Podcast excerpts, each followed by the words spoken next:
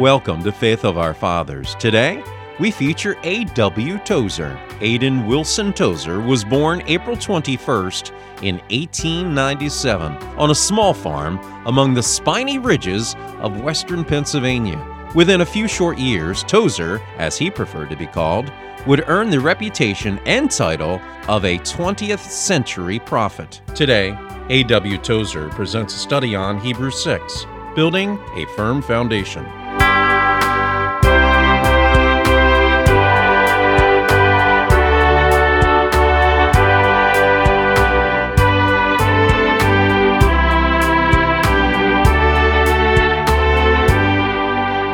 The book of Hebrews, continuing. I had lunch on another day this week. I don't want to give the impression that I'm always out lunching with people, but this time, a man who was the head of the Christian Medical Society was in the city and is a good friend of mine, and uh, he told me that he had been in London and had gone to hear Dr. Martyn Lloyd Jones. And he said, Dr. Jones got up and said, We are studying the book of Hebrews. We have been 12 years in the book of Hebrews. 12 years. And he said, This is the third message on this verse. So uh, this is the 15th talk only on the book of Hebrews, and we're nearly halfway through. So you see, I go faster than Dr. Lloyd Jones goes. The book of Hebrews, the sixth chapter, Therefore, leaving the principles of the doctrine of Christ, let us go on to perfection, not laying again the foundation of repentance from dead works and of faith toward God, the doctrine of baptism and of laying on of hands and of resurrection of the dead and of eternal judgment. And this will we do, if God permit. Since the next word is for, there's a break. And we'll start with verse 3. And notice what the writer said.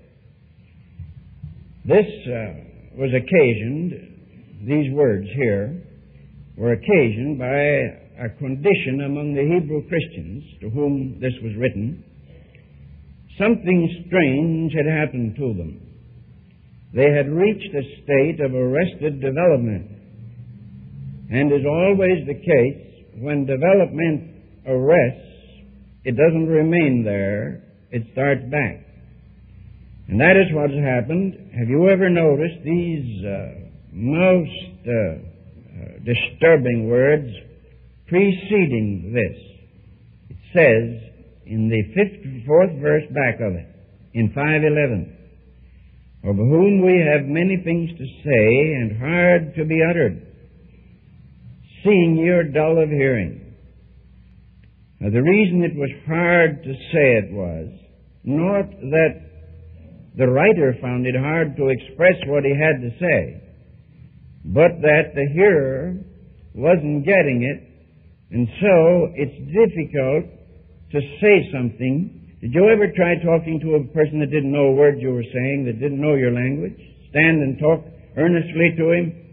And uh, he just shake his head and maybe have one word that he'd learned meaning I don't understand.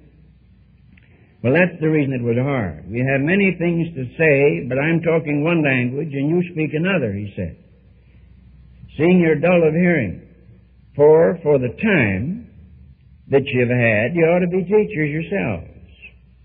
But now you have need that one teach you again, which be the first principles of the oracles of God, and are become such. I want you to see, are become such. They weren't such, but they have become such.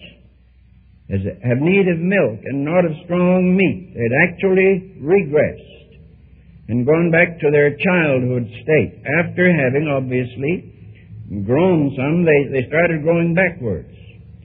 For everyone that uses milk, he explains, is unskillful in the word of righteousness, for he's a babe. But strong meat belongs to them that are full age, even those who by reason of use have their senses exercised to discern both good and evil. Now he said that we were to leave the first principles, that is, the elementary instructions of the Christian faith, we are to leave them but not leave them behind. I want you to notice that, that we are to not leave them as one would leave one house and go to another, or one city and go to another. We are to leave them behind as a builder who is building a house lays the foundation.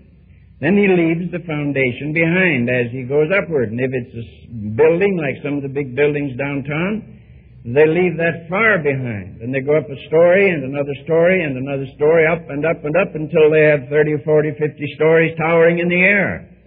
And they have left the foundation, not that they've departed from it, but that they've built up on it. Now that's what the man of God means. Now what are these first principles which we are to leave? He names them for us so there'll be no misunderstanding. He says repentance and faith and baptism and the laying on of hands and the resurrection of the dead and eternal judgment. These are the elementary first principles of the doctrine, and we are to leave them as a builder leaves the foundation and builds on up. Not laying again the foundation, he says, but uh, the structure must rest on the foundation. However high it may tower into the sky, it may or must rest on the foundation. It rests upon the foundation of Christ and of who He is and of repentance and faith in Him and baptism into the body of Christ and the coming resurrection of the dead and the judgment to come. These basic doctrines of the faith that we will rest upon them. And no matter how far we go in the Christian faith, we never leave these. They're there as a foundation upon which we build. But the trouble here was that they never went beyond the foundation. They never went beyond the foundation. They, uh, the, the, the exclusive preoccupation with elementary truth is a characteristic of evangelicals today the, uh, the, the, the ignoring of, of Christian truth is characteristic of the liberals, but exclusive preoccupation with the first principles, that is characteristic of the, uh, the average church, even the average Alliance church.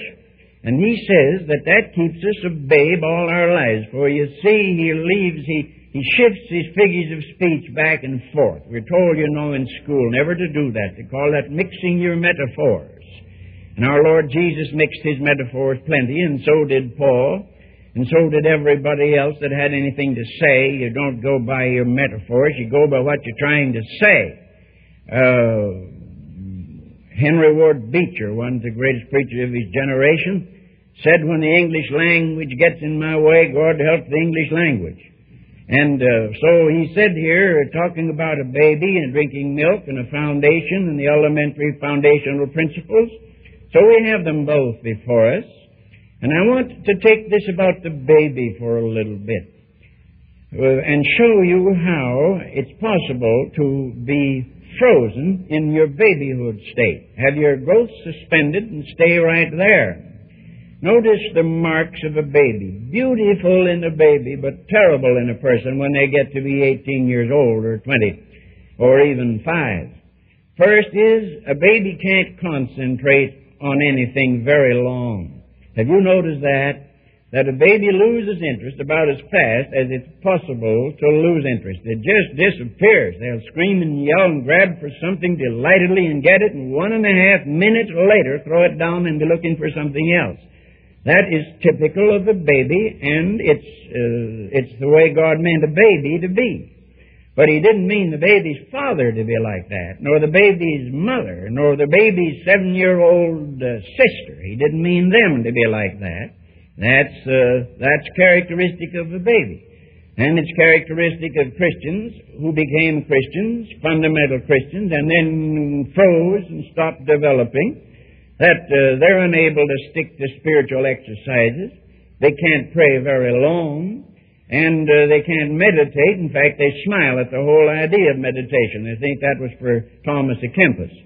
And uh, Bible reading, they don't do it very much, or very much else that takes discipline and uh, maturity. Then I notice the second thing about a baby is that they have no, that they have no relish that is, they're preoccupied with simple things. With the, with the, with the foundational things. Uh, they, they, they, you never talk to a baby about existentialism or the Cold War. The baby's satisfied with a half a dozen little things, enough to eat, to keep warm and dry, and to keep its mother within yelling distance. That's about all baby cares about. And uh, there are Christians that grow up and they have no relish for anything spiritually advanced. They're preoccupied with their first lessons. They're, they they they they go, the average church is a school with only one grade, and that's the first one. They never expect to get beyond that, and they don't want to hear a man very long that wants to take them beyond that. If they insist they do their, if the pastor insists they do their homework and get ready for the next grade, why they begin to pray the Lord would call our dear brother somewhere else. That happens so much, you know. They say, Lord, bless our dear brother. And the worse they hate him, the more they bear down on the words, our dear brother. They say, take him somewhere else. Well, all he's trying to do is prepare them for another grade. But that church is dedicated to the first grade. And the first grade is going to remain and will remain, and that was it here. Paul said actually some of them went up into the second grade and gave it up and said it's too hard here, and they went back to the first. How long have you been in the first grade, Junior? Twelve years. Well, uh, how long have you been listening to the same truth and uh, and uh, hearing the same doctrine? You must be born again, and uh, and uh, there's a judgment and so on. Well, that's true, and we we must not leave that. We but but we must use that to advance. But we don't do it. we whole generations of Christians grow up in the first grade, and they learn to read their Bible in the light of this.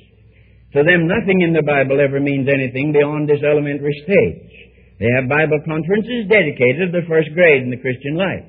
Bible schools dedicated to the uh, continuance of the first grade. Well, I, I for my part, I, I feel that uh, I want a little ambition, a little spiritual ambition. Paul said, I forget the things that are behind and I press toward the mark. There was a man not satisfied with the first grade. And notice another thing about a baby is it's cry for amusement. It loves to be amused. When I'm on a bus somewhere and I see a baby looking over a mother's shoulder, now if the mother sees me, I just sit there dignified as can be. But if, the, if I can see the baby, I begin to do these things, and I invariably, invariably get to rouse the baby, and we have a nice time. And finally, the mother notices him, pulls him down, wonders who that old fellow is back there. Well, I won't harm the baby, but they love to be amused, and it doesn't take a hundred dollars to do it. You can do it by working your finger like this or looking through your finger at them. They love to be amused, and the cry for amusement in religion is an evidence that we are frozen in the first grade. We're still children, and we're going to remain that way. Children have to have toys, and they have to have novelties, and they have to have, have to have new uh, playmates every once in a while. And the church is like that. And the religious entertainment is so corrupted, the Church of Christ, that millions don't know that it's a heresy. Millions of uh, evangelicals throughout the world have devoted themselves to religious entertainment, and they don't know that it's a heresy.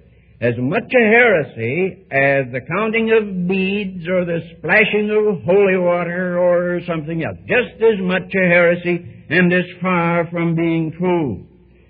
Now, to expose this, of course, raises a storm of angry protest among the people. One thing this man wanted to know about that may I have talked this businessman wanted to know. He said, Brother Tozer, he said, I don't make a God out of you, but I follow you and I believe you. And he said, what I'd like to know is why so many people like you don't know what you're talking about. And I said, Brother Reisner, I give it up. I have no idea why it is, but it's true. But as soon as they think that you're exposing the, uh, the, uh, the love of religious entertainment, you're finished in a minute. One man wrote a, an article to, uh, as an expose of me. He said that I claimed that religious entertainment was wrong. He said, Don't you know that every time you sing a hymn, it's entertainment? Every time you sing a hymn, well, I don't know how that fellow ever finds his way home at nights. I really don't know. He ought to have a seeing eye dog and a man with a white cap just to take him home. When you raise your eyes to God and sing, Break thou the bread of life, dear Lord, to me, is that entertainment or is it worship? Isn't there a difference between worship and entertainment? And a church that can't worship must be entertained. And men who can't lead the church to worship must provide the entertainment. And that's why we have the great evangelical heresy on. The heresy of religious entertainment. And then child can't read nor enjoy advanced Christian or advanced literature even when they get to be six years old or five, six years old. They'll come and make you sit down. They'll read the book through, but all it says is, I saw a cat, and uh, the cat was white. You know, there's nothing much to it. There's nothing profound. They never they wouldn't, they, they, they, if they never went beyond that, you'd feel very bad for your child. When he first comes home and says, Mommy, listen to me. And no matter what you're doing or what's burning on the stove, he grabs you and pulls you down and reads. He can read. How proud you are. He can read. Wonderful. You never thought he'd make it, but he did. Now he can read. Read the whole book. We never knew how many, how much our kids memorized and fooled us, but anyhow they were reading. And, uh, but suppose ten years from now he comes in. Now he's 17. And he comes in and says, Mommy, I can read. The cat is red. You'd say to your husband, I think we ought to do something for this boy. I think we ought to take him somewhere. That's exactly why the Holy Ghost wrote the book of Hebrews. He said, let's leave this. Why, why, be, why stay where you are and remain forever engrossed in the fundamentals of religion and excuse anything by repeating you got to be born again and then have any kind of a show and then say no you got to be born any kind of a show and then say be born again. First principles all over again. Well he says here plainly the holy ghost says now i let the holy ghost say this i'm not saying it. Therefore leaving the principles of the doctrine of christ let us go on toward perfection not laying again these early foundations of the doctrines of Christ and so on. But let us go on unto perfection. Now, how shall we go on? Well, of course, perfection means maturity, just as just as when your son stands 21 years old and 22 years old, he's have his college degree, he's as healthy as they come, and good-natured and well-balanced, and you're proud of that big boy. What's happened to him is he's matured, that's all but he's not perfect. Lots of times. Go into his room in the morning and see if what you see lying around there is perfect. He steps out of his trousers and leaves them there. And his shoes over here. He's not perfect, but he's mature. He's come up to his maturity now. And you're happy and feel good. And if you're a Christian, you thank God, my boy, is stands tall and straight and mature now and healthy. That's what the Holy Ghost means. He doesn't mean become a wax saint without a a speck of imperfection without a freckle on your soul. He means become mature in God, grow up in God, so that you're no longer a baby and, uh, and having to be entertained with the first principles, but that you are now growing up in God, becoming a strong Christian, learning to carry heavy burdens in the Holy Spirit, learning to pray effectively, and learning to suffer with the world and suffer with the church and carry the cross. How do I go about it? Let me give you briefly. For it's Communion Sunday and I won't be long. Let me give you two or three things here, half a dozen. One is make up your minds. You know, by making up your mind, you can't save yourself. But you can make up your mind to get saved. And you can make up your mind after you are saved to go on with God. And until our minds are made up, God won't work with an unmade up mind. Or if He does, He will work toward getting it made up. Make up your mind. Get the loose ends tied up and get ready as a soldier. Some young man here called to the Canadian Army. All right, he gets that nice little letter. It says, nice verbal, beautifully worded, fraternal, nice sounding letter, but all means the same thing. You're it. And so the young fellow goes, and uh, he, uh, before he goes, he fixes up his room, and he uh, has a last date with his girlfriend, and he goes down where he hangs out sometimes, talks to the boys, and says, Well, I'll be seeing you in two years. And uh, he sort of gets ready. He, he, he says goodbye and gets ready. So a Christian. A Christian, when he makes up his mind to go on with God and to grow up into God and to learn the deep and high and lofty things of God, got to make up his mind to do it and say, "Now I've fooled around the kindergarten long enough. I've I've been a this is a cat Christian long enough now. I want to grow up until I know what God's talking about and the high, lofty things of the Spirit. Then the second thing is, put away unchristlike things. Put away unchristlike habits, put away uh, unchristlike acts, and, and squelch within you unchristlike desires, and put away unchristlike plans, and get rid of hindrances and thoughts and thought habits. And then the third thing is become preoccupied with the Scriptures. Become preoccupied with the Word of God. This book of God is a powerful thing. Powerful indeed. And if you will read it, it'll bring you out and take you on. This, when we say, break thou the bread of life, we're praying that God will give us understanding of the Scriptures. And then we're by pushing it on a bit and raising it a bit to its mystical phase, we're saying, Lord, when we take communion, break thou the bread to me. That's all the same. So get preoccupied with the Scriptures. Don't just have a chapter occasionally, but read it until it, it, it, it warms your heart. Read it until it begins to talk to you. We haven't read the Scripture as long as we're reading it until it becomes, begins to talk to us. We haven't been reading it. We only think we have been. So get preoccupied with the Scriptures. Get a good, big text Bible and I recommend King James, but there, there are other good versions beside the King James, but the King James is a good basic version, always to have around and trust. Don't let anybody fool you. You can trust it. Spurgeon preached out of this book, and Moody preached out of this book, and the great souls that have shaken the world used this book in the last 300 years. And I, for my part, don't like the idea that they're Scholars are all running around telling us we can't trust it. I got saved on it, and I didn't know there was another one when I got converted on the King James Version. So I say, make it your basic version. If you want a few others to get disappointed in, have them around, but make it your basic version. And then the fourth thing is take up your cross. Learn, learn how to suffer for the Lord's sake a little bit. They tell us the reason that the communists are slowly encroaching on us of the Western world is that we of the Western world love our comforts too much. And they're not looking for comforts, they're looking for victory. And the early Christians, they stole a lot of that from the early Christians. A friend of mine went to see a man who, uh, was the head of a, a, local communist cell in the local communist uh, headquarters where they sent out literature. And the communist said, Come in, Reverend, and sit down. He went in, sat down. He said, Now, uh, I, we're communists, you know that, you're a minister. He said, Of course, we're miles apart. But he said, I want to tell you something. We learned our technique from your book of Acts. He said, We learned how to win and conquer by you from your book of Acts. And he said, You who believe the Bible have thrown overboard the methods of the early church, and we who don't believe it have adopted them and they're working. And what was the method? Very simple method of the early church. It was to go witness, give everything to the Lord, and give up all to God, and bear your cross, take the consequences.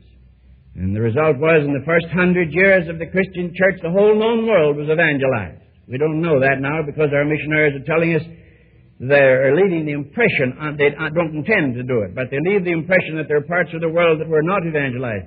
Every part of the world was evangelized, that is, every part of the known world was evangelized in the day of our Lord, in the day of after our Lord about 100 years. Well, and then the next thing is get Christ in your focus. Get the Lord Jesus Christ in your focus. Show me thy face, one transient gleam of loveliness divine, and I will never think or dream of any love save thine. And open your heart to the Holy Spirit. And I'm sure God will take us on. Now, it isn't, this isn't a luxury. I'm not being argued here. Won't you have a luxury binding for your Bible? Won't you have a luxury uh, car? Won't you have a luxury? I'm not asking. This isn't a luxury. This is basic necessity. That we forsake the first principles and give up our childhood and go on into God. It is basic necessity. For it is impossible for those who are once enlightened and have tasted the heavenly gift and have slipped away to renew them unto repentance. It says it here. So this doctrine this morning, this teaching, this exhortation by the Holy Spirit to leave the first principles of the Christian doctrine and go on toward perfection is not to make uh, deluxe saints. It is to make any kind of saints. The most basic necessity in the Christian life. I think this would be a wonderful morning for all of us as we have our communion, a little late because of our missionary convention interfering. We're coming in between. It's three, three Sundays late. But it's Communion Sunday. And I think it would be a wonderful time for us Christians. Instead of sitting there waiting for the service to end, if when the bread is received, we would think of that body broken for us, and the wine is drunk, we would think of that blood shed for us, and the prayers are made and the songs are sung, we'd surrender and repent and yield, look up and trust.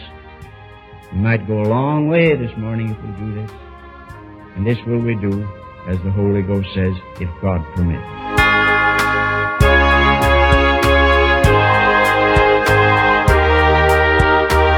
This sermon by A.W. Tozer is provided courtesy of the archives of the Christian and Missionary Alliance. Listen to Faith of Our Fathers each Saturday and Sunday to hear more great 20th century preachers.